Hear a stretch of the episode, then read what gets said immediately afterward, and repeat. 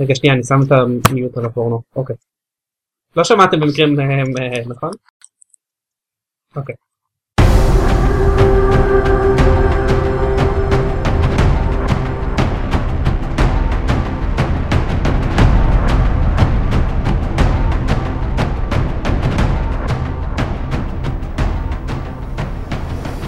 ברוכים הבאים לגיימפוד, הפודקאסט של בלוג המשחקים גיימפד, אני דן זרמן ואיתי ערן אבירם. ודני מור. ערן! שלום! זה השלב שבו אנחנו מעמידים פנים שאנחנו לא מכירים אותך בכלל. אה, בסדר גמור. אני, אני באמת יכול להגיד את זה. אה, כן, נכון, אהלן דני, מה נשמע? היי, מה קורה? הכל בסדר גמור. אה, אני ערן, אני אה, לשעבר מאתר המשחקים לשעבר V-Games. אה, זה ההתמחות שלי בתחום משחקי המחשב, מאז אני משחק מלא משחקי המחשב. אה, אני שומע את גיימפוד, פודקאסט המשחקים החביב עליי. סמוד. כן. ועכשיו אני גם משחק לא מעט XCOM וחובב גדול של הסדרה מפעם, ועל כן הוזמנתי לדבר עליה כאן קצת. או. אה, אנחנו כאילו מזמן אותך בתור מומחה XCOM. כן, כן, כן, ש- שיהיה שיהיה ברור. אין בעיה, אמ, האמת שאני מכיר את הסדרה לא מעט. וגם בגלל שאנחנו אה, רוצים לעשות את ה-achievement unlocked, שרוב האנשים בפודקאסט אה, הישראלי הפופולרי ביותר לא גרים בישראל יותר. כן, גם אני, בדומה לדני, נמצא כרגע בלונדון. היי דן. כן. קודם כל נעשה איזשהו disclaimer קטן לפני שנתחיל. אה, כמו שאולי הסקתם, אז זה יהיה הפרק שבו אנחנו מדברים הרבה על XCOM. גיימפוד יחזרו לתוכניות הרגילות שלהם בעוד שבועיים. אני מדבר על תוכניות הרגילות שלהם כאילו שאני לא חלק מזה. צריך לעשות disclaimer ספוילרים? אני לא יודע. אמ, אול- אולי כדאי, אני מניח בשביל. הפיוריסטים, זהו, בשביל הפיוריסטים המלאים הייתי אומר כן, אבל לדעתי אין שום צורך להיות פיוריסט במשחק הזה. אה, ואני זה- חובב גדול של ספוילרים, אני, אני מאמין אדוק בכך שאסור לספיילר כלום. ובמשחק הזה לדעתי לא צריך להפריז עד כדי כך. אני פחות או יותר איתך בקטע הזה, כאילו, יש את האנשים שלא יודע, שרוצים שהכל יהיה להם הפתעה במשחק, אז לא כדאי להם להקשיב לזה, אבל... אבל הם כבר שמעו את כל הפרקים של פודקאסט של גיימפוד עד עכשיו, לא? אבל אנחנו עד עכשיו נמנענו מלספיילר דברים באקסקום. דיברנו עליו בקווים מאוד מאוד כלליים. אני מניח שנדבר על סוגי חייזרים ספציפיים וה-so called עלילה כן, של כן, אקסקום. הפעם נתפרע. כן. טוב, מי, מי רוצה להתנדב ולספר בכלל מה זה אקסקום? ערן. סבבה. אמ, אקסקום התחיל בשנות התשעים בסדרת משחקים אה, קצרה ומאוד מוצלחת של אסטרטגיה בתורות ואסטרטגיה וניהול משאבים בקנה מידה גדול שמשולבים ביחד בגאונות. בסדרה שנקרא אקסקום או UFO, תלוי איפה זה שווק, מה שבמשך שנים בלבל אותי, כי הייתי בטוח שיש משחק בסדרה שלא יצא לי לשחק, וניסיתי להשיג, ולא הצלחתי, והייתי מאוד מתוסכל. כן, אמרתי את זה גם כן. אני הייתי מאנשי ה-UFO enemy, enemy unknown. enemy unknown, כן. אה, גם אני, אה, אקסקום מאוד הפתיע אותי, אה, וחשבתי בהתחלה שזה חיקוי עלוב. ואז הסדרה נגמרה, ואז הגיעו חיקויים עלובים. במהלך העשר שנים האחרונות יצאו לדעתי לפחות, אני מכיר לפחות חמישה משחקים שהם העתקה גמורה של אקסקום מכל בחינה, אבל זה מתוך אהבה למשחק, זה מתוך אנשים שאמרו איך ייתכן שאין משהו כמו זה, זה כאילו, זה ז'אנר משל עצמו, ואיך ייתכן שאף אחד לא מוציא משהו כזה. אבל ולכן זה, הם הוציאו זה. משחקים כאילו שהם לא... כאילו גם יצאו מהפרנצ'ייז הרשמי של אקסקום. משחקים. לגמרי, לגמרי, זה לגמרי חובבנים שהחליטו, אמרו, אף אחד לא עושה שום דבר כרגע דומה לזה, אז אנחנו נעשה סדרה אחרת. והם די שלשול קוד ברובם, זה פשוט נוראים. אני... כן, אוקיי, בסדר. ברובם. אני בגדול מסכים. אני בגדול מסכים. הם, הם, בטח אף אחד לא הצליח לשחזר את תהילת העבר. ואז כשהגיע אקסקום החדש, אז דבר ראשון הסתבר שיוצא אקסקום first person shooter, ואף אחד לא יודע מה לעזל קורה שם. ואז הסתבר שיוצא אקסקום החדש החדש, אה, זה שאנחנו מדברים עליו היום, שהוא, אה, אני חושב, למרבה ההפתעה של כולם, אפילו אם הוא לא אה, מדהים, מופלא בכל בחינה, הוא מצליח לשחזר לפחות חלק מהתחושה של אקסקום הישן, וליצור, ולרענן אותה באופן מודרני, ובאופן כללי לעשות דברים אה, יוצאי דופן. לפחות ממה שאני חשבתי לעצמי שאי פעם, אי פעם, איזשהו אולפן משחקים יעשה. לפחות כאילו ב-2012 זה משהו ש... כן, זה... כן. זה כאילו אמור להיות ברור מאליו, אבל זה כמו למה לא יוצא אף סרט טוב שמבוסס על משחק מחשב. לא, לא, זה אמור להיות ברור מאליו אה, איך לעשות כזה דבר יותר טוב, אה, או, או שמישהו אמור להיות לעשות כזה דבר טוב. וזה לא קורה. כן. רק, רק להגיד שכשבהתחלה שהם הכריזו על, על זה שעושים גם משחק אסטרטגיה מודרני של אקסקום, כן. אז אני לחלוטין חשבתי שזה טוב, הם התעצבנו על זה שהכרזנו על פרסט פרסון שוטר, אז בואו נעשה איזה משחק אסטרטגיה. זה בדיוק מה שחשבתי גם. כן, כדי לפצות אותנו. ואז אני גיליתי שזהו, שהפיתוח של זה היה קודם, לא? הם פיתחו את זה אה, fucking ארבע שנים, את הדבר הזה. כאילו, כש- כשהם הכריזו על ה first person shooter, אז XCOM כבר היה בפיתוח קצת יותר משנתיים. אה, כן, כן, הם פשוט לא דיברו עליו. כן, שזה, טוב, סוג של. אסון יחצני כזה, אבל אה, כנראה שזה זה די יסתדר להם לטובה, הסיפור הזה, אני חושב. בהחלט. בהחלט. ולמשחק החדש נתנו לפירקסיס אה, לעבוד, שאנחנו מאוד מאוד אוהבים אותם, בעיקר מכל סיביליזיישנים למיניהם, בהחלט. ואני לא חושב שיש עוד משהו להגיד על זה, על ההיסטוריה העמוסה של אקסקום. אה, לא, רק שאלה אחת בעצם. מבין המשחקים הישנים של אקסקום, היה משהו שאהבתם יותר מהאקסקום המקורי המקורי, מ-94? כאילו ה- הרשמיים, ה-Terror from the Deep, אפוקליפס, אני לא אגיד אינטרספטור ואינפורסר כדי לא... כן, כן. כדי מה, לגרום להם Interceptor היה הכי טוב.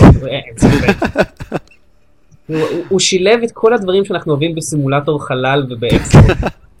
זהו, הרבה, אמרו לי שכש XCOM, שהכריזו על ה first person shooter, אמרו שהסדרה הזאת כבר הייתה הרוסה עם Interceptor ו Enforcer. שאני לא צריך להתבחן על זה. אמ, אני בגדול, Enforcer השמיד אותה לגמרי, Enforcer היה בדיחה, אה, כן. באמת בדיחה, אבל אה, אני דווקא בגדול חיבבתי את אינטרספטור, אני סיימתי אותו. אה, ושיחקתי אותו פעם אחת נוספת. גם. גם אני סיימתי אותו אני חייב להגיד, אבל זה להגנתי ייאמר שהייתי בן 12 ולא ידעתי יותר טוב. אה, לא, אני חושב שזה היה לפני uh, כמה שנים. אבל uh, אני, אני... זה לא שהוא משחק טוב, הוא לא משחק טוב. הוא הוא היה לא. יכול להיות כל כך הרבה יותר טוב, אבל הם עשו דברים נכונים בסך הכל. הם פשוט לא עשו אותם מספיק נכונים. Uh, שזה מצער אותי, הוא פשוט לא, הוא לא, הוא לא משחק שוס, אבל הוא כן הצליח לשמור על השילוב של לעשות משחק אסטרטגי אה, בקנה מידה גדול, ושמה שאתה עושה בבחירות האסטרטגיות, יש לו השלכה למשחק הטקטי, שבמקרה הזה הוא סימולציה של מטוס חלל. מעל הכל כמובן נשאלת השאלה, למה הם חושבים שהדבר הזה זה אקסקום? שאקסקום הוא אמור להיות עם חיילים, כולם יודעים שאקסקום זה חיילים. פשוט תקראו לזה בשם אחר, זה היה משפר את המשחק פלאים. גם האמת שאני חייב להגיד ש, שאינטרספטור היה, החלק שלטעמי היה בו לא רע דווקא היה ה, אה, החלק האסטרטגי שדווקא היה- נחמד. מסכים. מסכים. החלק הסימולטורי היה פשוט כל כך רפטטיב ובנאלי כזה. בדיוק. פשוט היה, אחרי קרב אחד הבנת. זה מפתיע אותי מאוד שאתם אומרים שה- שהיו לו צדדים טובים. היו לו, הבעיה, הייתה לו בעיה מאוד גדולה, וזה הבחירה העיצובית המזעזעת של כביכול שנות החמישים של המאה הקודמת, אה, שזה משהו שהם גם עשו באופוקוליפס, וגם שם אני לא מבין למה הם עשו את זה, כי זה ממש דחה אותי משני המשחקים האלה בהתחלה. וזה ככה גם הולך להיות בפרסט פרסן שוטר החדש, לא? אה, בערך, אני, לפחות ממה שאני ראיתי, בעוד שזה מתרחש בתקופה קדומה, העיצוב הוא לא בכל הכוח עד לרמת הממשק, הו תראו כמה אנחנו ישנים רטרואים. אה, הוא, נרא, הוא נראה נחמד. כן, הוא, הוא נראה נחמד. אגב, אני חייב להגיד שהאבסורד הכי גדול של אינטרספטור, אפרופו אה, חזרתיות, זה שבאיזשהו שלב זה נהיה כל כך בנאלי עד שאתה מפתח אה, לייזרים שננעלים מעצמם, זאת אומרת, הם לקחו את החלק של הכיוון מהסימולטור. אז אתה פשוט לא צריך. להיות באזור הכללי של האויב ולעשות קליק. זה קצת כמו מה שמשחקי ווי יו עושים, עם ה... שהם נותנים כאילו לשחקן אחד לשלט על ה... לשלט, לשחק על הרימוט הזה, המסך מגע, ואז הוא כאילו יכול לשחק במשחקי פלטפורמה בלי באמת הקטע של לשחק במשחקי פלטפורמה. הוא רק צריך ללחוץ על כל נקודות הקריות במסך.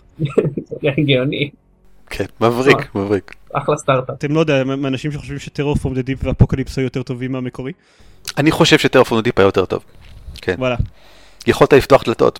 יכולת להסתובב ולפתוח דלתות, וזה לא מובן מאליו. ב... זה יכול להיות שאני עדיין לא שולט בה במציאות לחלוטין, אבל אה, זה משהו אחר כבר. טוב. אז נספר קצת מה, מה קורה ב XCOM החדש?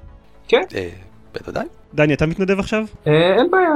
בעצם ה- האקסקום החדש מנסה לשחזר בעצם את האלמנטים, חלק מהאלמנטים האסטרטגיים וחלק מהאלמנטים הטקטיים של המשחק המקורי, אבל לעשות את זה באיזשהו מודל שהוא הרבה יותר רלוונטי ל-2012. זה מתוך איזושהי הבנה שאני, אני לפחות מסכים איתה לחלוטין, שאם היו עושים שיעתוק אחד לאחד של המשחק כמו שהוא היה אז להיום רק עם גרפיקה מודרנית, אז הוא כבר לא היה עובד כל כך טוב, כי התפתחנו כ- כגיימרים והיום אנחנו כבר מצפים לדברים שונים מהמשחקים שלנו. אז בעצם היסוד הבסיסי של המשחק הוא שיש, בעצם ברמה האסטרטגית יש את הבסיס שעליו שולטים, אמ, ובו אפשר לעשות מחקר לטכנולוגיות ואפשר אמ, לבנות חדרים נוספים או מתקנים נוספים לבסיס שנותנים כל מיני דברים שונים. אה, ובעצם גם שם אה, מגייסים את החיילים ומחמשים אותם וכן הלאה. ובעצם המימד הטקטי הוא שבעצם במהלך המשחק יוצאים לסדרה של אה, משימות, שחלקן... אה, להילחם נגד חייזרים, כדאי להגיד את זה, אני לא בטוח שאמרנו את זה עדיין. כן. אה, I was going there. אה, אה, אוקיי, אני לא הייתי בטוח. סליחה. כן. שחלקן כאילו זה משימות שקשורות ל... במובן המאוד רופף לסיפור של המשחק וחלקן אה, פשוט משימות אקראיות שבעצם העניין העיקרי הוא באמת שבכל משימה נתונה הם פוגשים חייזרים וצריך להרוג אותם. מהסיבה הפשוטה שהם חייזרים והם רעים והם רוצים לעשות דברים רעים לכדור הארץ. ואז בעצם הקרבות מתנהלים במין אה, מבט מלמעלה ושליטת אה, תורות ב... אה, squad של חיילים שהם יכולים להיות מכל מיני קטגוריות שונות, יכולים להיות snipers, יכולים להיות אמ, על מכונות ירייה, יכולים להיות וכן הלאה וכן הלאה. Um, ובעצם המטרה היא בעצם לטייל במפה ולמצוא את החייזרים ולהרוג אותם um, one turn after the other. זה הקונספט הכללי. היה, כשרוק פפר שוטגן עשו יומן משחק ל... לא- או שזה היה רוק פפר שוטגן או שזה היה ערן, אחד מהם, שעשו יומן משחק ל- לאקסקום החדש, אז הם אמרו, היי חייזרים, איזה רגע משמעותי לה- להיסטוריה האנושית, בואו נמלא אותם בהרבה הרבה כדורים ומהר. ספוילר אגב. If only you could talk to the monsters. הסיבה שאנחנו מקליטים פרק על זה כל כך מאוחר זה כי אקסקום זה לא משחק קצר, כאילו לסיים אותו סדר גודל של אה, 15-20 שעות במינימום. אם אתם משחקים לאט כמוני או פשוט על רמה קשה יותר זה גם יכול בכיף לעבור את ה-30 שעות. כיף. אה, אז רצינו לשחק בזה הרבה בעצם. אה, כמה, כמה יצא לכם לשחק בו? זהו, בדקתי עכשיו, מסתבר ש-87 שעות בסך הכל. הו וואו, כן. אה? כן. לא ידעתי. אך, איך רואים שאתה מובטל? כן, אה? מעניין. וואי וואי זה רציני ביותר. רגע אני... הגיע הזמן לשקול את החיים שלי מחדש בשלב הזה. תראו, אני המלצתי אה, בשבוע שעבר, כאילו שבוע לפני שאנחנו מקליטים את הפרק הזה, המלצתי לאחד, עומר קפלן, אולי אתם מכירים אותו, אה, לקנות את המשחק, ואני רואה שגם הוא בתוך כמה ימים צבר כבר 22 שעות במשחק, וכבר סיים אותו פעם אחת.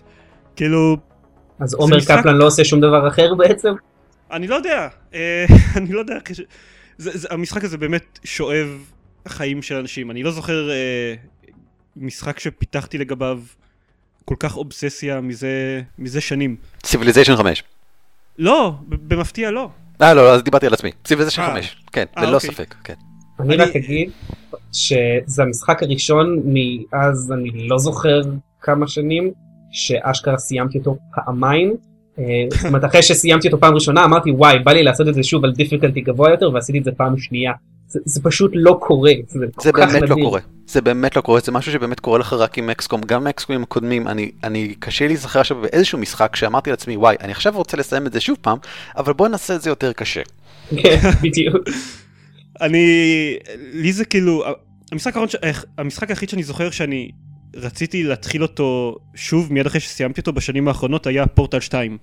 אבל Hmm. פורטל 2 אין לו רמות קושי והוא נמשך משהו כמו 9 שעות במקרה הטוב. כן. 8, 7.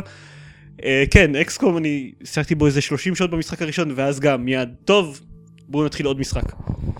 זה מרשים מאוד שזה עשה לנו את זה, זה ממש לא כן, טריוויאלי. פירקסיס האלה, פשוט.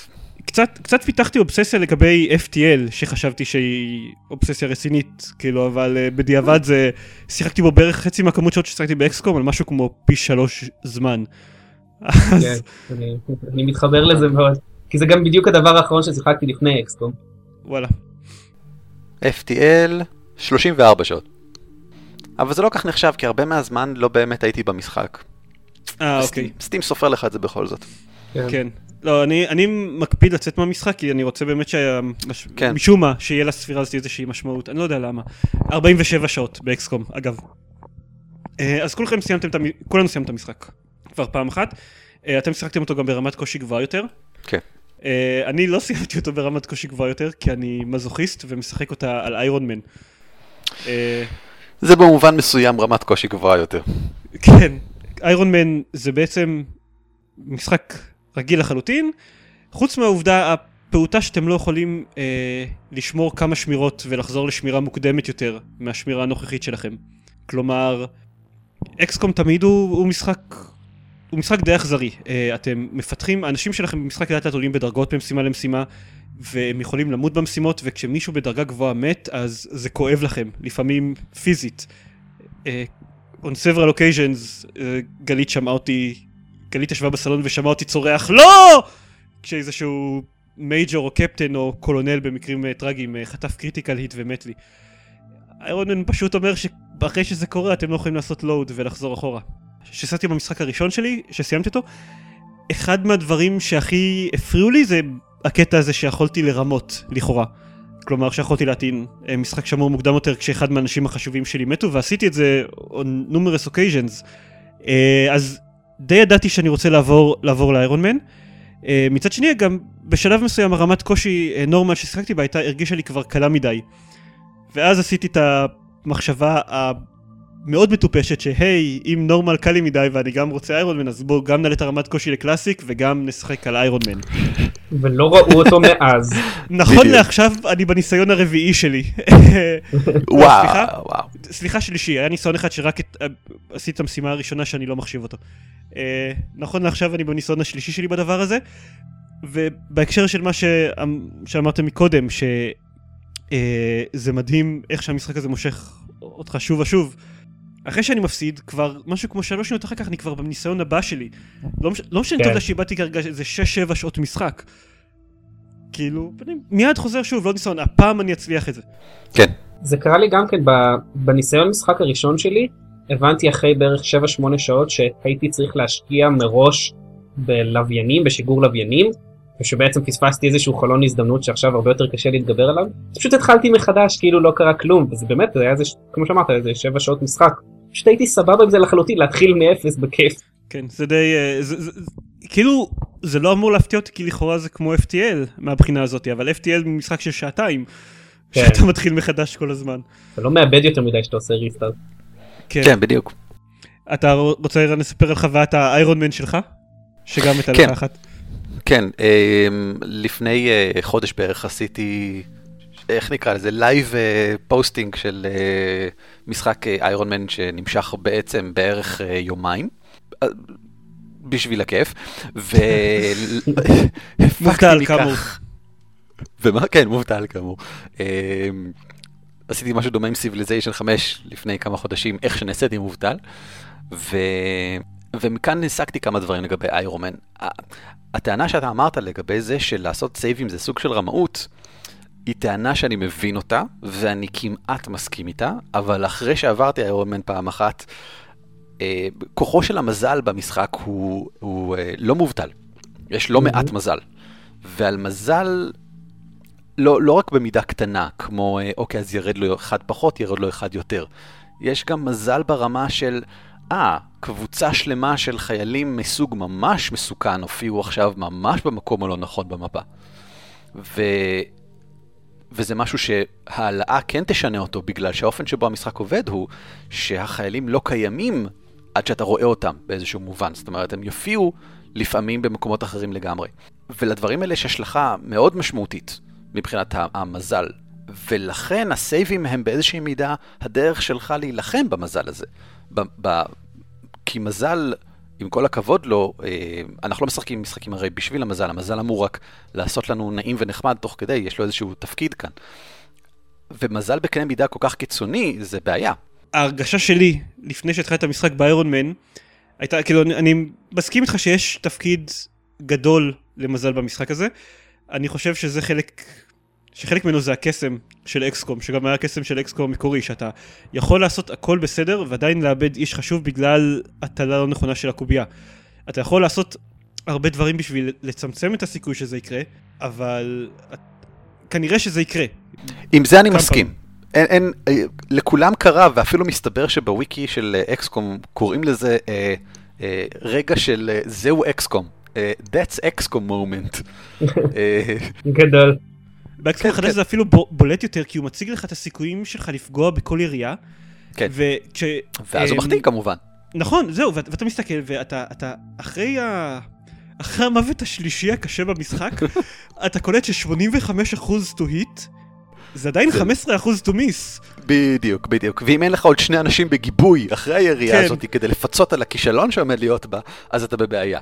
זהו, אה, כן. אז, אז זה, זה מה שאחד מה, ש, שבעיניי עדיין בסדר אה, בקלאסיק. באימפוסיבל אני כבר לא אשחק עם איירון מן, זה נראה לי ל, פשוט מזוכיסטים גמורים. בדיוק, בדיוק. כי אני, בעוד שאני מסכים איתך לגמרי שדברים מהסוג הזה, זה אפשר לפצות עליהם. אם אתה חכם, אתה תמקם, ואם אתה אה, יודע להתמודד כמו שצריך עם המשחק, אתה תמקם את הדמויות איפה שאתה רוצה, כדי שבאמת יוכלו לפצות על ה-85%, במידה ויהיה כישלון וכן הלאה. זה שפתאום הופיע Cyberdisc עם שני המלווים שלו באמצע כל החברים שלך, הוא לא הגיע לשם, הוא הופיע, כי עכשיו המשחק החליט לשים אותו שם. זה, זה כבר על, על גבול הבאג, אם לא באג ממש, וזה ידפוק לך את ה Ironman באופן לא הוגן. אני גם אה, חייב להגיד שזו בעיה הרבה הרבה יותר חמורה ב classic מאשר ב normal. שם ב normal יש, יש נטייה לאויבים להיות קצת יותר סטטיים ואז הם פחות באים אליך בקבוצות ואתה יכול להתמודד עם כאילו יחידות מאוד קטנות שלהם. לעומת זאת ב classic קרה לי לא פעם ולא פעמיים שפתאום הגעתי לאיזשהו מילימטר של fog of war שנעלם ופתאום תור אחרי זה באו אליי עוד 14 דברים שונים שעשו בי את זממם. זהו, כאילו זה לא, אמ, במשחק שבקלאסיק עד עכשיו זה לא קרה לי המון ש, שפתאום בבת אחת הופיעו הרבה יצורים. כן קרה לי שאני הלכתי לאיזשהו מקום, חשפתי קבוצה של יצורים, שמיד הסתדרו באיזושהי צורה שגרמה לי להבין שאוקיי, אני צריך לקחת את האיש שלי עכשיו אחורה, אבל לא היה לו קאבר זמין, שאם אני חוזר לכיוון שממנו הוא בא, אז לקחתי אותו לכיוון טיפה אחר, חשפתי עוד משבצת, ופתאום הוא היה מוקף בשישה חייזרים כן, במקומות זה כאילו... בשום אופן, לא חושפים כלום, אף פעם. אל תתקדם כן. לשום מקום, תישאר עם כולם. אז כן, אני, אח- אחד מה... אה, כל המשחק שלי בקלאסיק איירון מן זה learning experience. אחרי. המשחק כן. הראשון אני למדתי ש... אה, full cover is the way to go. אה, אחרי. המשחק השני אני למדתי שקיבינימטים הקריסלידס האלה. אני, אה, אני לא חושב, אני הייתי חייב לסיים קודם כל משחק שלם אה, בנורמל כדי להרגיש שעכשיו אני מכיר את המשחק מספיק טוב כדי לדעת לשחק אותו באיירון מן. כי כנ"ל. זה לא רק כאילו איפה. למקם אנשים. זהו, זה, זה גם מה שאני חשבתי. אני צריך לסיים פעם אחת את המשחק. חשבתי שאחרי המשחק בנורמל אני אעבור לנורמל איירון מן, אבל שוב, אה, התפתיתי יותר מדי. אני, אני מכיר אגב מישהו אחד שמשחק בקלאסיק איירון מן מההתחלה, באמת? אה, והוא עדיין, למה? והוא עדיין לא סיים את המשחק. כאילו, מה? הוא הגיע כבר והמשחק לא מאוד, סיים אותו? הוא אומר שהוא, שהוא נהנה מזה. מהקטע הזה של, אה, של להגיע בפעם הראשונה במשחק שהוא נתקל בסייבר דיסקים, והוא עדיין לא יודע באמת במה מדובר, והוא באיירון מן. בואנה, אני מבין על מה הוא. מדבר. אני מבין על מה הוא מדבר. אבל הוא לא מפסיד המון. הוא התחיל את המשחק הזה ארבע פעמים כבר, פעם אחת אחרי ממש איזה משהו כמו 16 שעות משחק. הבנתי. כי זה בעצם זה אומר כבר לא ש- נשמע לי כיף.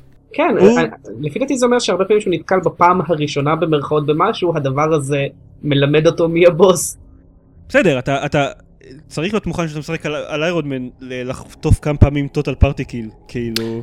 כן, אבל טוטל פארטי קיל, אה, זה, זה בערך ההבדל בין FTL ומשחקי רוגלייק לבין המשחק הזה. אה, זה כיף לשחק אותו מההתחלה באיירומן ולגלות את כל הדברים פעם ראשונה ופעם ראשונה לחוות אותם, כמו שפעם ראשונה שיחקנו FTL. אבל ב-FTL כשאתה פעם ראשונה מתמודד מול מנטיסים והם באים וקוראים לך את הספינה לחלקים, ואז אתה מבין מה, שבעצם לא שמת לב שהם עלו לך על הספינה, אז פעם הבאה שאתה מתחיל אותו זה חצי שעה אחר כך. פה, פעם הבאה שאתה מתחיל אותו זה שלוש שעות אחר כך כבר. אבל total party kill פה זה לא... זה גם לא אומר שאתה מפסיד במשחק. אתה יכול להמשיך... בהתחלה. לא, בשלבים מאוחרים יותר total party kill עם הקבוצה מסוימת עלול להיות מסוכן מאוד. אה, עלול להביא לסופו של המשחק, אבל האמת שזה באמת דורש ממך להיות שחקן לא טוב כדי שזה יקרה. אם אתה שם את כל החבר'ה הכי חזקים שלך ולא דאגת לשפר חבר'ה אחרים לאורך הדרך, אז קבוצת ה all-stars שלך, אם היא כולה מתה, אתה אבוד.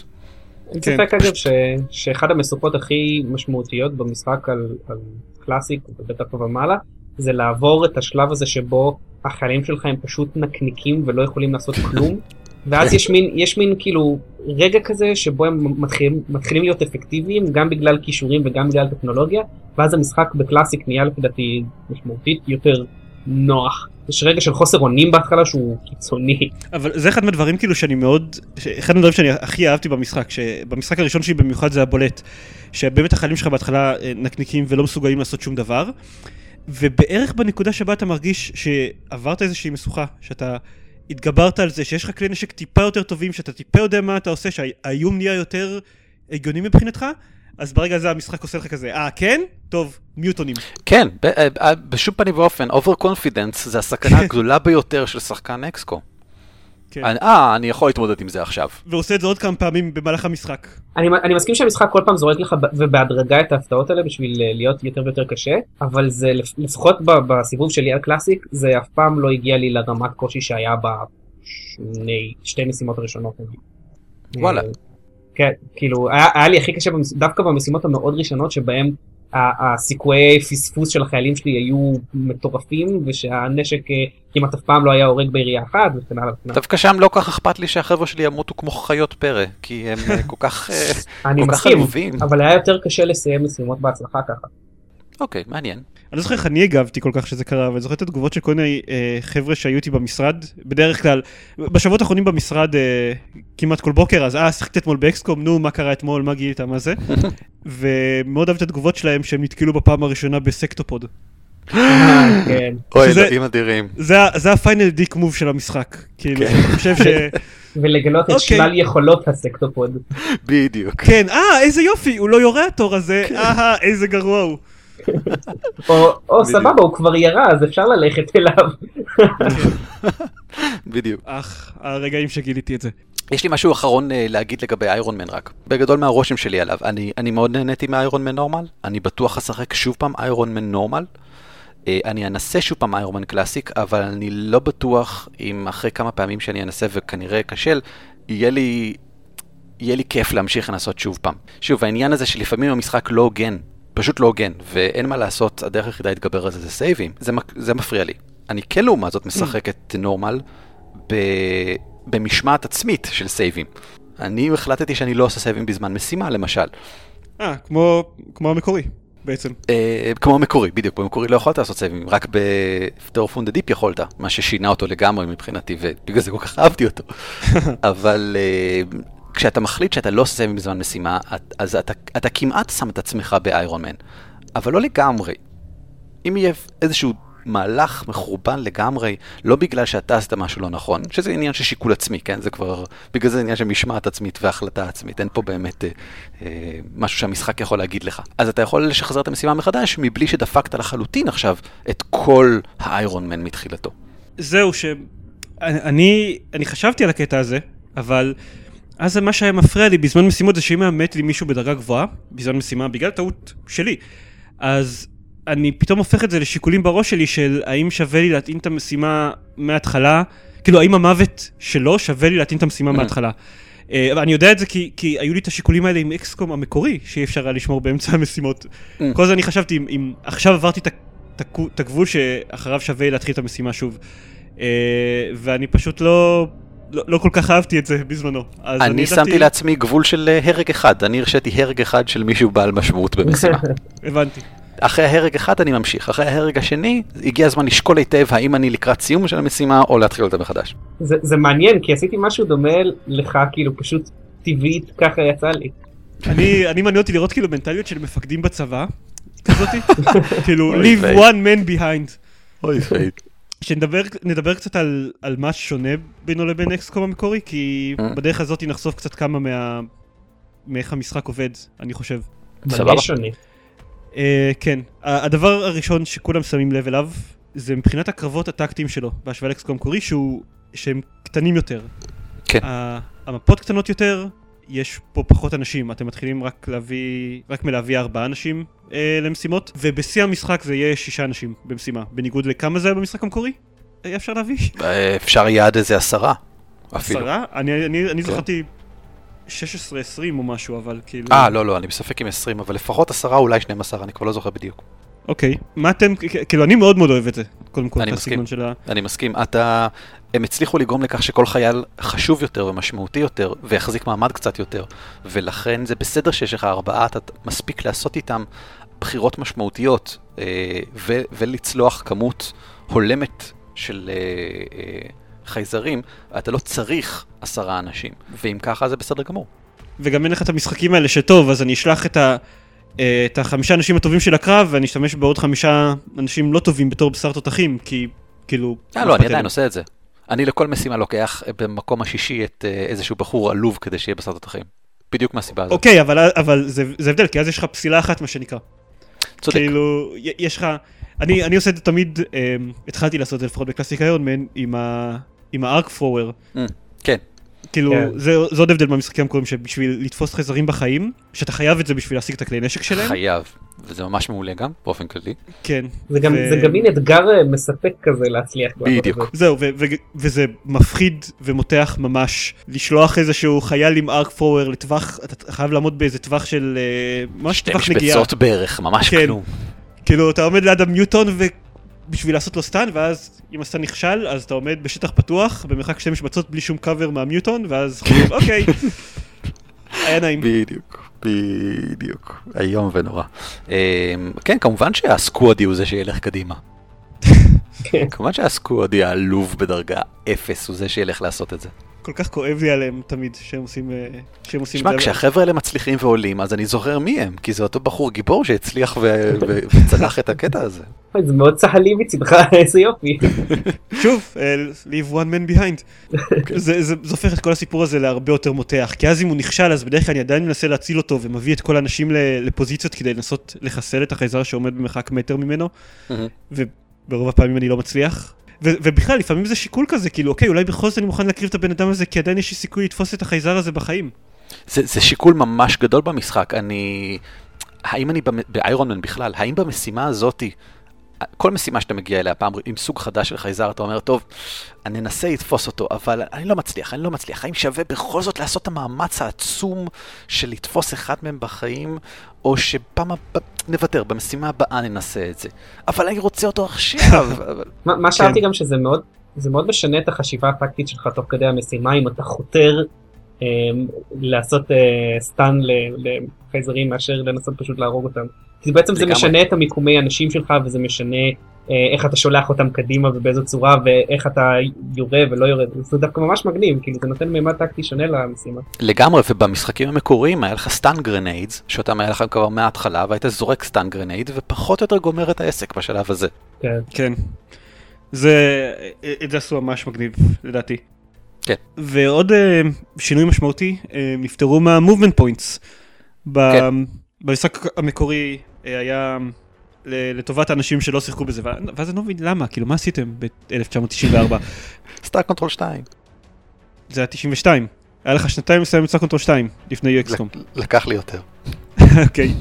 האמת, אני סיימתי אותו רק בעשור האחרון, כן, זהו. טוב, אתה מגיע למשחקים מאוחר בדרך כלל. אבל כן, זה אני. אה, אז המשחק המקורי היה movement points, כלומר כל צעד שלקחתם, כל שינוי כיוון לחייל שעשיתם, ירייה, טעינת נשק, כל דבר על ה-movement points, היו לכם, לא יודע, 50 movement points בתחילת התור, והייתם צריכים לנצל אותם, בחוכמה. כן. כן. אה, והורידו את זה, במשחק החדש יש פשוט movement, ואז עוד movement או ירי. movement במרחק מוגדר מראש, כאילו, אתם יכולים, ל... יש מושג לך על המפה לאיזה טווח אתה יכול לזוז, ואחריו אתה יכול שוב לזוז אותו כמות של מרחק, או לעמוד ולירות. אני חושב שזאת מערכת מבריקה, ואני חושב שהיא מבריקה במיוחד בגלל שהיא הצליחה להפוך בפשטות מדהימה, לתפוס את אותו רעיון שהיה ב movement points מבלי שאצטרך לעשות את ה micro-management הזה לכמה עשרות נקודות לכל אחד ואחד מהחיילים שלי, ולשקול אלף ואחת החלטות. פה יש לי מעט מאוד החלטות, אני עדיין מקבל, הן עדיין כולן חשובות, ו... ווואלה זה יפה ומגניב וכיף. גם העובדה שהם עשו כל מיני וריאציות קטנות על השיטה הזאת עם, ה, עם הסקילס, שסקילים בדיוק. שונים של קלאסים שונים משנים את, ה, את הניואנסים האלה באיזושהי צורה, וזה עושה שינוי טקטי אדיר, זה גאוני. זהו, קלאסים זה גם, זה גם קטע חדש. בדיוק, זה נותן לגיטימציה לקלאסס, זה ממש כאילו ממש. הסיבה שאני, העובדה שהאסולט יכול, וזאת היכולת הראשונה שלו, שזה מה שמגדיר אותך כאסולט, אתה יכול לנוע פעמיים ועדיין לראות. כן. זה, זה הכל, וזה זה הכל. ממש הופך אותו זה לאסולט. זה, זה כן, מדהים. זה מה שהופך אותך לאסולט. זה הופך אותו למבלה הרבה יותר זמן בבית חולים, אצלי. כי בדרך יש כלל הוא לי אלה כל ש... כך מעט אסולט, הם מחזיקים מעמד כל כך מעט. זה, במשחק הראשון זה בלט מאוד, היו לזה שני אסולטים, וכל פעם אחד מהם היה בבית חולים, ואחד מהם היה במשימה, רץ לטווח אפס מהחייזרים ויורה להם שוטגן בפרצוף. כמו שצריך. אה, כן, like God intended. בדיוק. במשחק המקורי לא היה דבר כזה בעצם, רק, רק הציוד, כאילו היה סטאצ לכל, שהיו עד כמה שאני זוכר רנדומלי ג'נרייטד לחלוטין. במקור, ואז ככל שהם עולים דרגות הם משתפרים, כן. כן. אבל אתה היית צריך להחליט אם אתה רוצה לצאת את הבחור הזה עם איזה ציוד שאתה רוצה. זהו, ו- ורק ציוד הגדיר אותם, לא היה להם אה, skills שהם יכולים להשתמש ב- בהם. לא היה לא. דבר כזה. לא. כן. ב... בזה, חוץ מהסוד שדיברנו עליו, גם יש את הסנייפרים שגם מאוד מוגדרים, כאילו לא רק שהם מוגדרים על ידי ה skills שלהם, אלא זה כאילו מתפצל לשני סוגים שונים של סנייפרים. כן. כן. אלה שזזים או אלה שנשארים. זהו, נכון. כאילו, כבר, כבר בדרגה השנייה שלו צריך לבחור בין שתי יכולות, כן. או שהוא יכול אה, לזוז ואז לירות באותו תור, שבעיקרון סנייפר לא יכול לעשות את זה, או שהוא יכול אה, לירות לכ- על כל אויב שאחד מהאנשי צוות האחרים שלו רואה. שזה, שוב, כל כך, זה כל כך מבדיל אותם מכל אחד אחר, וזה כל כך נותן להם משחקיות מעניינת משלהם, וזה נותן להם תפקיד חשוב בקרב. זה- לכל אחד יש תפקיד חשוב בקרב. זה באמת אחד הדברים היפים בזה, שזה לא רק משנה את הצורה שבה אתה משחק טקטית עם הסנייפר, אלא איך שאתה משחק טקטית עם כל עם הקבוצה שלך. כולם, כן, בדיוק. מעולה. כל אחד עושה את מה שהוא צריך לעשות, ו- ואני מאוד לא הייתי מרוצה מהמקצועות בהתחלה. אה, וואלה. אני לא הבנתי למה תקעו לי אותם. אה, כי אקסקום זה משחק של אה, סימולציה, זה עושה לי סימולציה. לא, אני אמור להחליט מי מקבל מה ודברים כאלה. למה אתה תוקע לי את אה, את הקלאסס האלה, שזה קונספט גיימיסטי כל כך? כן. אבל כל המשחק הפך לגיימיסטי ואני כל כך מרוצה מזה. אני בהתחלה אני, זה פשוט היה לי טיפה, טיפה מוזר, כאילו רגע אני לא יכול להחליט אז לאיזה קלאס הוא משתייך, ואתם זה כאילו אוקיי, בכלל היה מוזר. זה באמת, אתם- זה גם לי היה מוזר מאוד. זה אגב זה- לדעתי גם רעיון לא נכון, אני לא מבין למה הם עשו את זה. למה אני תקוע בשלושה, אתה יודע מה, שבעה חודשים מתוך המשחק, מתו לי כל האסולטים, אני ממש צריך אסולט, אני קונה עשרה חיילים חדשים, ואחד מהם אסולט. למה? אני, אני גם חשבתי על הדבר הזה, זה גם הפריע לי, ואז שמעתי באיזשהו פודקאסט, אה, אמרו שלדעתם הסיבה שזה קרה, זה כדי ששחקנים לא יהיה להם קלאס אחד שהם מרגישים בנוח איתם, איתו, Mm. והם ישחקו רק איתו. כלומר, אה, כי אני מכיר אנשים שבתחילת המשחק חשבו, אוקיי, למה אני צריך משהו שהוא לא heavy? והסיבה הבנתי. שהם חשבו את זה, כי הם פיתחו בהתחלה בדרגות את ההביז שלהם עוד ועוד. אה, שלחו הביז ורוקיז שאינם הביז לקרבות. מדי פעם היה להם איזשהו חייל אחר, סופורט או אסולט, אבל בגלל שהוא היה בדרגה נמוכה, הם לא, לא גילו בעצם מה, מה שאר אני היכולות שלו. מבין, אני מבין מה אתה אומר, אני בגדול מסכים עם זה, אני עדיין חושב שהיו יכולים לעשות איזושהי מערכת קצת יותר חכמה מזה כדי לאפשר שחקנים מהסוג שלנו, בכל זאת, אלה שרוצים לבחור, אה, שייתנו להם איזושהי לפחות מינימום בחירה. נגיד מתוך שני מקצועות, לא יודע, משהו. יכול להיות. לפי דעתי אחד הדברים המעניינים שהם היו יכולים לעשות, הרי מה שבסופו של דבר מקדם אותם בדרגות זה להרוג חייזרים. אז ובעצם כן. ההרג הראשון הזה הוא זה ש, שמגדיר. אם הם היו אולי עושים שזה מושפע מהאופן שבו הרגת את, ה, את אני הייתי בטוח. במשך איזה שלושה משחקים שלמים, הייתי בטוח שזה באמת, ככה זה, ככה זה נקבע. רק זה, זה יכול להיות מעניין. נגיד אם, אם השחלת אותו מרחוק עם איזושהי ירייה יפה, או אם רצת עליו מקרוב ועשית את זה, ואז גם היה לך איזושהי מידה של שליטה על זה. אני, אני גם, כאילו כמו אני גם בהתחלה חשבתי שיש לך איזושהי מידה של שליטה על זה. גם אני, כל הזמן כן. האנשים שנתתי להם את ה medkit במשימות הראשונות הפכו ל support אחר כך, כן. אז זה- נראה לי מוזר הצירוף מקרים הזה, אבל אה, אחרי, ה- אחרי כמה אנשים שהפכו ל support סתם ככה, ולחילופי אנשים עם medkit שהפכו ל sniper, הבנתי שזה לא... שזה שרירותי, כן. כן, נבלים. כן. אה, מה עוד? הורידו, אין inventory management בכלל. יופי. כש... זה, זה מבורך, זה, זה ממש אגב, גורע אני- מה... התגעגעת, אני באיזשהו מובן מתגעגע לזה עדיין, אבל אני לא מצליח לחשוב על שום דרך אה, שבה אפשר, אני בטוח שמישהו יכול היה מצליח לחשוב על איזושהי דרך, אבל אני לא רואה, זה לא יוסיף למשחק שום דבר אם יוסיפו inventory לדעתי. אני, אני אוהב inventory management, אולי לא ברמה הדקדקנית של פעם, אבל אני אוהב אותה, בגדול. אני, יש לי זיכרון מעומעם שבמשחק המקורי היה אפשר לנהל גופות של חיילים אחרים כחלק מה inventory שלך. כלומר, יכולת לקחת בהחלט כן. גופה של חייל ולשים אותו בתיק. אה, אם בטח, מצאת לו כן. מקום בין המח... ברור. זה, זה גם אני זוכר, כן.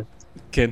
אני, אני לא יודע, אבל אני... עזוב, במשחק המקורי לכל פיסת ציוד היה גם משקל, וזה היה משפיע עליך, והיה טיים יוניטס שונה ללקחת אה, ציוד מהגב, מהתיק, לעומת לקחת ציוד מהחגורה.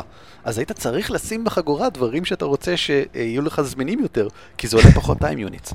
כן. זה- עכשיו, זה לא רמה שבה בימינו אנחנו רוצים להתעסק בה, זה כבר מטורף. תראה, יש כאלה שאומרים שזה, כי אנחנו פשוט מפונקים היום. אנחנו בהחלט מפונקים, אבל אז מה? אני גם בסדר גמור עם, עם inventory management בסוג מסוים של חוויית משחק. נגיד בבורדרלנד זה משתלב לי יופי, אבל לא יודע, פשוט בחוויה הטקטית של, של אקסקום, כמו שעשו אותו עכשיו, זה לא מתאים לי שיהיה בדיוק. את הדגש הזה. כל, זה רן אמר את זה מקודם, כל המשחק הוא יותר אה, גיימי. כן. גם, גם, ד- כאילו, זה כבר לא סימולציה, זה לא מנסה להיות כאילו איך באמת חייז... אה, אה, אה, תראה פלישה. לוחמים מסתובבים בתוך סביבה ויורים בחייזרים. זה, זה מנסה להיות יותר כמו לתת תחושה מסוימת, לתת אווירה מסוימת, לא את נכון. המציאותיות. נניח, זה, זה מאוד מאוד. בולט כש, כשיש לכם אה, כמה abduction missions בכמה מקומות בעולם ואתם צריכים לבחור איזה אחת מתוכם אתם עושים, ואז אומרים לכם. אוקיי, אם במשימה הזאת אתם מקבלים מדענים, במשימה הזאת אתם מקבלים מהנדסים, במשימה הזאת אתם מקבלים חייל. אין, כן. לא, לא יכול להיות לזה שום צידוק עלילתי. למה הסינים מציעים לי נכון. אה, מדענים והגרמנים מהנדסים? האמת אני יכול לחשוב. לא חשוב, אין לזה שום צידוק עלילתי, אבל, אבל זה מכריח אותך לעשות בחירה קשה. ברמה האסטרטגית יש לי קצת יותר בעיה עם הגיימיזם הזה. אה, מפריע לי, לא רק מה שאמרת עכשיו, גם בעיקר מפריע לי הקטע עם ה... לרדוף אחרי אה, חייזרים. אה, דווקא פה אני חושב שקצת יותר סימולציה היה יכול להיות יותר נחמד. לרדוף? אחרי הבאמים, סליחה. כשאתה שולח את המטוסים שלך להפיל חלליות, כן, אני מרגיש שזה לא... זה מרגיש לי מזויף, זה מרגיש לי כאילו... אה, אני לא כל כך יודע איך להגיד את זה, זה. לא שזה מזויף, כמו שזה, הבעיה שלי זה שזה זה היה המיני גיים של האינטרספטור שמפילים את הבאמים היה מאוד מעפן במשחק המקורי, לדעתי. כן, ופה העיפו אותו בכלל. לא, הוא גם מעפן פה, הוא פשוט מעפן אחר. כאילו, פה פשוט זה אוקיי. חלק שהוא מוזנח לחלוטין מהמשחק, זאת אומרת זה כאילו נכון. שמו את זה כי חייבים, אבל אין לזה שום מימד מעבר לזה שאתה מחמש את המטוסים שלך. ואתה משתמש בגופות של חייזרים. בשביל... כן, אני לא מבין את הקטע הזה, אבל שוב, זה חלק מהקטע של הגיימיסטיות הזאת. אבל אבל זה אני באמת מדבר משהו על דברים- שמפריע לי, כן. אני מדבר על דברים יותר מזה אפילו, כמו למשל שטרור מישן, אוקיי? משימת אה, טרור אה, שחייזרים עושים איפשהו. במשחק המקורי, היה לך סיכוי כלשהו לתפוס את הספינת החייזרים שנשלחת לעשות את הטרור מישן, ולהוריד אותה אה. לפני שהטרור מישן קורית. וכאן זה לא יקרה. כאן נכון. פשוט יקרה טרור מישן מתישהו. ואין ספינת חייזרים שיוצאת מאיפשהו ומגיעה לאיפשהו, ובדרך עוברת מסלול כלשהו. ואז זה לא סימולציה, אין פה כאילו הדמיה של עולם שבו יש ספינות חייזרים. יש פה, אה, הגיע הזמן לטרור מישן. יש סיכוי כלשהו כל יום שיצא טרור מישן. דברים כאלה. יש פה, יש פה מעצבים ש, שרצו שתהיה לך משימה כזאת. כן, זה, זה מציק לי. אני, דווקא ברמה האסטרטגית אני מרגיש ש... אז מה הטעם בלתת לי מפה של העולם? אל תיתנו לי מפה של העולם. אני פשוט לא צריך אותה יותר. אתם גם בונים רק בסיס אחד. רק, אתם רק בוחרים יבשת כאילו, וזהו. כן. זה הקטע, כן. קטע כזה... זה חסר לי אגב, המימד האסטרטגי מבין. מהבחינה הזאת חסר לי. אני מבין, אני מבין למה, הם, למה הם עשו את זה, אבל... אמ, לא יודע, כן, זה גם, זה אחד הדברים שיותר אה, חסרים. לא יודע, אפילו שלא ייתנו אפשרות לבנות בסיס מלא בכל, בכל נקודה במפה, אבל לא יודע, שהיו אבל שייתנו לי אפשרות לבנות שם משהו שאני ארגיש כמו, לא יודע מה. כן. שאני ארגיש שעשיתי משהו. נניח שה, שהיכולת שלי לגלות אה, חייזרים תהיה באמת על, עם מח"מים שאני בונה ברחבי העולם, כמו... משהו כמו במשחק המקורי, ולא סתם... אה, אם יש לי לוויין מעל מדינה, אז אוקיי, אני... כן. מגלה הבא ממעל המדינה הזאת ומקבל ממנה כסף. כן. כן. לוויין אחד לכל ניגריה, לוויין אחד לכל רוסיה. כן, זה הגיוני. בכלל, כאילו, מה, מה אתם חושבים על הקטע הזה של ה- הבניית בסיס הרי גם עברה הפשטה, כמו כל דבר אחר במשחק. בהתחלה אה, מאוד מאוד, זה, זה נראה קונספט מאוד מגניב, קונספט כזה של אנטיל הם קראו לזה, כאילו רואים את הבסיס כשהוא חפור בתוך אדמה באמבט מהצד. אה, ואתם ככה בונים בעצם, אתם חופרים חדרים חדשים אה, בשביל, בשביל הבסיס שלכם. אה, יש שם בעיית איזון בעיניי, כי אני לא חושב שיש הצדקה. המנגנון של המהנדסים והמדענים אה, לוקה בחסר, אני חושב, לעומת המשחקים המקומי- המקוריים. שבמשחקים האלה אתה מנסה לצבור עוד מהנדסים ומדענים עכשיו, אתה, ו- וזה נותן, או- לפחות עם המהנדסים, אתה צריך לעבור סף כלשהו של כמות מהנדסים כדי שתוכל לבנות משהו חדש. זה לא כל כך עובד, זה קצת חורק לי. אה, ומעבר לכך, עקב כך אולי, אני מוצא שהבנייה של הבסיס תמיד, חוץ מזה שהיא תמיד יוצאת לי אותו דבר, כמעט בכל משחק שאני משחק, יוצא, אני אפילו באותם מקומות, את אותם דברים. כן. ואני, אני, אני גם לא רואה למה לבנות לבורטוריז אי פעם. אין צורך. אני לא רואה למה לעשות כזה דבר. כי באמת לא לפ- צריך. לפעמים אתה צריך כמה מדענים, אז שווה לבנות לבורטור אחד כשהם יביאו לך את החמש מדענים ולהרוס את זה מיד, אבל כאילו, מבחינת הבנייה של הבסיס זה גם, יש אה, בנייה, צורת בנייה שהיא הכי טובה מבחינה מדעית, מה שנקרא. אה, אני כאילו- בטוח שיש אידיאלי, יש את ה- את מישהו- הצורה האידיאלית. בשביל כן. הבונוסים, כן. אני מצאתי הבונוסים. מצאתי באינטרנט, מישהו פשוט עשה וחישב ואמר, אוקיי, תאורטית אם לא היה לכם שיקולים של, של אה, זמן או כסף, שזה לא נכון במשחק, אבל אם לא היה לכם, נכון. אז זו הצורה האידיאלית. אתם צריכים לשאוף לבנות ככה, זה המקסימום בונוסים שאתם יכולים לקבל. ובאמת אגב, ב- ב- ב- בבסיס האולטימטי שלו אין בכלל מעבדות. כאילו, רק וורקשיפס. כן, כי לא צריך אותן. כן. אבל אה, טוב, לא יודע. כי במשחק המקורי למשל מעבדות היה תנאי בשביל להשיג עוד אה, מדענים. זה לא, היית צריך שיהיו לך עוד מעבדות כדי שאפשר יהיה לבצע בהן עוד מחקר. אה, באקסקום אה, אפוקליפס עשו דבר נחמד שכל מעבדה יכולה לחקור משהו אחר. גם שם זה, זה היה נחמד, פה כן. אין לזה כמעט שום משמעות. זה לא אומר אגב שאני חושב שניהול הבסיס הוא דבר, הוא רע לגמרי, אני בסך הכל די נהנה מזה, ואני כן מוצא את עצמי עושה החלטות מעניינות כל פעם שאני בא להחליט האם עכשיו זמן נכון לבנות משהו חדש ומה לבנות. הוא, הוא יות- הוא יותר חזק בקטע הזה של באמת, כאילו כל הזמן יש לך משאבים מאוד מוגבלים, אבל, אבל הוא פשוט, כן, מבחינת כן, בדיוק. אסטרטג, עומק אסטרטגי הוא יותר חלש. כן, אני, מבחינתי התמצות של זה היה שנהניתי מהניהול בסיס, אבל פשוט רציתי שיהיה לי עוד מזה, עוד מה לעשות במימד האסטרטגי הזה. אני מסכים, אני מסכים. יש כאן גם, אני פשוט אה, מאוד התלהבתי בהתחלה כשתיארו את האפקט של ה anthill הזה, כאילו שאתה יכול לראות את האנשים שלך הולכים בבסיס ואת הבסיס שלך מתנהל בעצם. אה, דיברו על זה הרבה בפרוויום של המשחק, עוד בשלב כן. שאני קראתי פרוויום, בשלב מסוים די הפסקתי, ובמשחק, זה אחד מהדברים שהכי אכזבו אותי במשחק המלא. כאילו, בסופו של דבר כל הבסיס שלכם זה סדרה של אנימציות אה, סטטיות כאלה, כאילו כמה פריימים שחוזרים על עצמם. בכל מהמם. החדרים בב- בבסיס, כאילו אוקיי, אז בחלק מהם אתה רואה, את- אתם רואים את החייל שלכם יושב ושותה בבר בברקס, לא יודע, בירה או כן. משהו, אבל זה אנימציה של איזה שלושה פריימים שחוזרת על עצמה, אה, ושוב, מסתכלים על זה פעם ראשונה, פעם ראשונה שמשחקים, ואז אין יותר מה לעשות עם זה, שזה קצת אכזב אותי. כאילו, כן. כל כן. הניהול הוא בכלל גם בממשק אחר, לא בממשק כן, הוויזואלי. למה, למה, למה פשוט לא נתנו לי ללחוץ למטה ולבנות שם דברים? למה אני צריך לבנות אותם דרך כן, זה, מוזר, כן. זה יש, מוזר. יש ממשק אחד שבונה אה, חפצים וממשק אחד שבונה בניינים ושום דבר מזה לא קשור לממשק שמראה לך אשכרה את הבסיס. כן, טוב, רק כזה קצת דיברנו על זה תוך כדי, אבל בגלל שאנחנו, אבל בגלל שאנחנו צריכים אה, לסגור, בואו תגידו ככה דבר אחד שהכי אהבתם במשחק. או, אתם יכולים. משהו שאתם, אני אתחיל? שיט, לא יודע. לא חשבתי על זה. אה, אבל אני, אני פשוט קצת סיפרתי את זה, אבל אני יכול, אה, כאילו, אני פשוט סיפרתי על זה מאוד מאוד בהרחבה מקודם. באמת, את הדבר הזה ש... אה, שהמשחק הראשון שלי בנורמל, אני, I was feeling pretty cool about myself, ואז אני גיליתי מיוטונים. ואז אני כזה חושב, אוקיי, זה נוראי, אבל אני יכול להתמודד עם זה, כאילו, סבבה, בסדר, ואני חושב שאני מתחיל להיות בסדר, ואז אני מגלה סייבר דיסקים. כן. ואז זה אותם, ואחריהם האטריל אני חושב שמגלים אותם. כאילו, הדוגמה האולטימטיבית זה מסוף המשחק, אה, שבעצם אתם, לקראת סוף המשחק אתם פוגשים את ה Sectopod, שזה פשוט מוות על שני רגליים, שגם דיברנו עליו כבר. אמ, ואני, עכשיו שאני חווה, משחק ב Classic Ironman, אני חווה בדיוק את אותו דבר מחדש, אבל זה מתחיל מוקדם יותר. כלומר, פתאום, גם כשאני עובר עכשיו אני תחילת המשחק, אני משחק ב Classic Ironman, זה מאוד קשה לי, אבל סבבה, אני יודע איך לחסל סקטואידים, אני יודע אפילו איך להתמודד עם האאוטסיידר שמגיע בתחילת המשחק, שזה פחות רקטה ולברוח. אה, ופתאום מגיעים לי, ה... לא הסנייקמן, איך קוראים להם? הפינמן. כן. אה, ושוב, זה אותו דבר, פתאום, אוקיי, או שיט, מה אני עושה עם הדברים האלה? התינמן האלה נבלים, גם בדרגות מאוחרות יותר הם נבלים. כי הם כן. מדויקים ונבלים. כן. והרעל הזה, שגם עכשיו אתה חייב לרפא אותו מהר לפני שהבן אדם ימות לך, וגם זה הופך אותו ליוסלס, כי זה מוריד לו ב-20% סיכוי.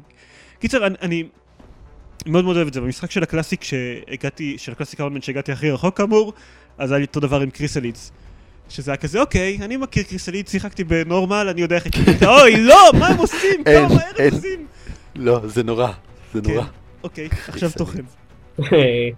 טוב, אז אני אגיד משהו. כן. אני חושב שאחד הדברים שהכי אהבתי זה שכשהיו סיטואציות ממש קשות טקטית שהמשחק זרק עליי והצלחתי להתמודד איתם, אשכרה הרגשתי כאילו ג- גאה בעובדה שהצלחתי לממש את היכולות של החיילים שלי כן. והרגשתי כמו כאילו באמת מימשתי טקטיקה מוצלחת. סתם בתור דוגמה, אמ, היה לי איזושהי משימת טרור שפשוט התקדמתי באמת איזה שתיים וחצי משבצות ופתאום הופיעו לי איזה 12 קריסלידס ופשוט כולם רצו אליי ונעמדו במרחק מילימטר וחצי מה, מהחיילים שלי ועצרו. ואז ידעתי שברגע שאני עושה end turn הם הולכים לעשות פשוט פיקניק על האנשים שלי כמו שלא היה מעולם. קרה לי פעם אחת ש... שבמשחק הראשון שקראתי לכל החיילים על שם אנשים שאני מכיר, אה, אז הדמות של גלית, מסוכן. שמאוד, שמאוד יקרה לליבי, בסך הכל עמדה על גג של איזשהו UFO, אה, ופתאום גילתה מרחוק למטה אה, שלושה קריסלידס. עכשיו אני חשבתי, אוקיי, היא לבד שם, אבל סבבה, הם רחוקים והם למטה. כן. ואז כן. גיליתי לאיזה גובה הם יכולים לקפוץ, הממזרים האלה. ושלושתם נעמדו בטווח כאילו שלום מקרוב ממנה. כן. אז, אז באמת הדבר שהיה כל כך מגניב זה שבסופו של דבר בסוף התור הזה הורדתי איזה, איזה תשעה מהם עם כל מיני פתרונות יצירתיים שעשיתי שבדרך כלל כללו כמות מכובדת של חומרי נפץ. מהמם. זה, זה באמת הרגשתי ממש מעולה עם זה אחר כך. אז זה באמת משחק שנותן לך את ההרגשה הטקטית הזאת שאתה עושה החלטות משמעותיות והן הן באמת מתרגמות להצלחה בשטח זה מגניב מאוד. מסכים לגמרי. וואי, אני, אני אוהב את הקטע הזה שחומרי נפץ כאילו... הם הורסים לך את ה-alien artifacts שאתה יכול למצוא בשטח. כן. אה, כן, זה- טאץ' מגניב. אה, אבל אני אמרתי כבר מה אני אוהב. ערן, אתה עכשיו. מה אני הכי אוהב במשחק? אני אוהב, זה, זה קטן, אבל אין לי הרבה מה להוסיף אחרי הדברים שאתם אמרתם כבר, שאני מאוד אוהב גם. אני אוהב שאחרי שהדמות מצליחה להגיע, עזוב דרגה 2, לדרגה שלישית, היא מקבלת אמ, אוטומטית איזשהו כינוי. אה, עכשיו, עכשיו זה נכון. לא כינוי שמתאים למשהו שהיא עשתה עד עכשיו, שוב, וחבל שלא. נכון. אבל uh, כמו שהיא לא קיבלה מקצוע כמו שהיינו רוצים, אבל לא משנה, היא מקבלת איזשהו כינוי, ואתה אומר, אה, זהו, היא הגיעה לאיזשהו מעמד עכשיו. היא כבר איזשהו כן. מישהו, דרגה שלוש זה כבר איזה מישהו, ואז חבל לך לאבד אותו לא רק בגלל שהוא כבר דרגה שלוש, כי דרגה שלוש זה עדיין לא כל כך גבוה, חבל לך לאבד אותו כי הוא כבר מישהו. נכון. זה, זה, זה אותו דבר שהיה לך באקסקום הישן, שגם אז היית משנה את השמות של כולם שיהיו כמו שאתה רוצה, בוודאי, אבל הם הצליחו לשמר את זה היטב לכאן, בקטע הקטן הזה של רק לחכות שנייה ואז נותנים לו ניקניים.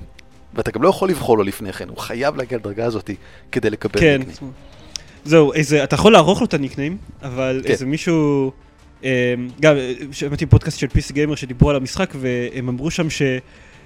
מישהו סיפר שם שהוא מרגיש לא בנוח לשנות להם את ה nickname, כי הוא מרגיש כאילו החברים שלו נתנו לו את ה nickname הזה, והוא השלים איזשהו סיפור שלו בראש על איך הבן אדם הזה קיבל את הניקניים. נניח שהייתה לו. איזה, איזה חיילת שקראו לה Double Down, אז um, ה nickname שלה היה Double Down, אז הוא השלים בראש שלו איזשהו סיפור שיש איזשהו, איזשהו מהלך שהיא עושה, איזה לזוז לאנשהו, ואז לא יודע, hunker down, שכל החיילים האחרים קוראים לזה אה, Double Down, ואז הוא השתמש ב, במהלך כזה יותר במהלך המשחק. כי זה זוהה לו עם, ה, עם כי זה, הזאת. כן, כן. כן. אבל גם לי היו קטעים כאלה. זה emergent play, זה מה שזה. היה לי, כן. היה לי מאוד קשה כשהרגו את אה, ג'סיקה פלאש אלבה. זה מאוד מאוד קשה עם זה.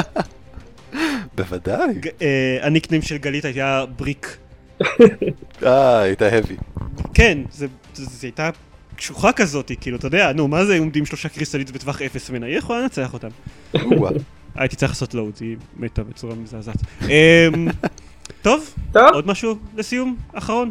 אני מקווה שאקסקום 2 יהיה הצלחה גדולה גם. אמן, חמסה חמסה. חמסה חמסה. זהו, זה אחד מה- מהדברים שאני יותר אוהב, שאני הכי אוהב לגבי המשחק הזה, זה המשמעות שלו לגבי, כאילו, אה, פחות או יותר מה ש Skyrim עשה ל-RPGים כן, כבדים בדיוק. בשנה שעברה. כאילו, היי, תראו, אפשר לעשות כאלה ואנשים יקנו אותם. זהו, אפשר לעשות שהוא יהיה כבד ומשקיעים בו כמה מיליוני דולרים, ולא יקראו לו Civilization, כן. והוא עדיין מצליח ממש, אני ממש מרוצה מזה. אני ממש... אני אה, מסכים. יוצאים לו, יוצאים לו עכשיו DLCים, אבל זה כאילו... זה לא DLC מהסוג שהייתי רוצה לראות. כנ"ל. אה, העלילה של המשחק מחורבנת להפליא. כן, אה, חסרת משמעות ואני לא מבין למה היא שם בכלל. זה... אגב, אה, פעם רביעית ששיחקתי את המשחק, אני חושב שזה רביעית, לא זוכר, באחת הפעמים ששיחקתי את המשחק, אני מניח שזה בערך הרביעית, אתה מגיע למשימה הסופית, וחבר'ה, המשימה הסופית, אחרי ששיחקת אותה שלוש פעמים, אתה מבין כבר איך היא עובדת. כן. היא עובדת אותו דבר. עכשיו, יש עוד כמה משימות לאורך הדרך שעובדות בדיוק אותו דבר, בסדר, אבל המשימה הסופית משעממת כשאתה עובר אותה שוב פעם, כי מסכים. רק סדרה של אויבים ברצף. זה לא, זה לא כמו, אפילו הבסיס, זה לא כמו המשימות שאתה מקבל מהקאונסל, זה לא כמו המשימות הקבועות האחרות, שהן כולן בסדר. פה זה משעמם. כי המימד הרנדומלי לא קיים במשימה הסופית בכלל, והיא נכון. הכי ליניארית ומאפנה לא, שהיא. וגם, וגם העלילה היא כאילו, היא מיועדת כדי לתת לכם איזושהי תחושה של התקדמות, אבל היא... בתכלס היא די גרועה. כאילו, זה- וזה כן. לא שלאקסקום קורה הייתה עלילה מדהימה, או בכלל. אבל, אבל כן. אם כבר אתם עושים משהו, אז... כן, אפילו שלא היו משנים את זה בכלל. אז שהיו עושים כמה שלבים בדרך, ואז שבסוף אתה מגלה בסיס של, של חייזרים על מאדים ואתה טס לשם. אני, מבחינתי, זה היה יותר טוב, אפילו. אני מסכים. אני חושב שיוצא עכשיו DLC עם כמה משימות קאונסל חדשות, כאילו זה מה שאנחנו צריכים. כן. אבל בשורה התחתונה, למרות כל הדברים הרעים שאמרנו, אנחנו ממליצים. במקרה שהיה ספק. ממליצים בחום, ממליצים בחום. אני חושב שזה משחק מצוין. אני חושב, אה, אני נזהר עם הסופרלטיבים, אבל אה, למרות זאת, אני חושב שהוא משחק השנה של 2012 מבחינתי. אני לא מצליח להיזכר באף אחד אחר כרגע, אז אתה צודק. או, מעולה. תראה, לא, לא שיחקתי. לא שיחקתי ב Journey עדיין, אני מתכנן, לא שיחקתי ב Assassin's Creed 3, לא שיחקתי ב... מה זה היה? אה, איך קוראים לזה? נו, יצא משחק גדול לא מזמן. מה? Dishonored. זהו, אה, Dishonored, אה, יצא אה. באותו יום כמו... אז... לא יודע, לא מכיר, אולי, אבל בשבילי הוא, ה... הוא, הוא המשחק הכי טוב שאני שיחקתי בו לפחות. שמע, בתחומו של משחק אסטרטגיה משולב בטקטיקה לאורך אה, זמן אה, אסטרטגיה בתורות וזה, אה, הוא הכי טוב, ללא אני חושב ספק. שהוא הכי טוב של העשור מה- בז'אנר הזה. מעשור, ללא ספק. כן. אמ, טוב, אז ערן, תודה ש- שהקלטת איתנו. בשמחה רבה. וכרגיל, נגיד לאנשים ש... שמגיעים אלינו דרך אייקאסט, שיש לנו גם בלוג אה, ב-www.gamepad.co.il.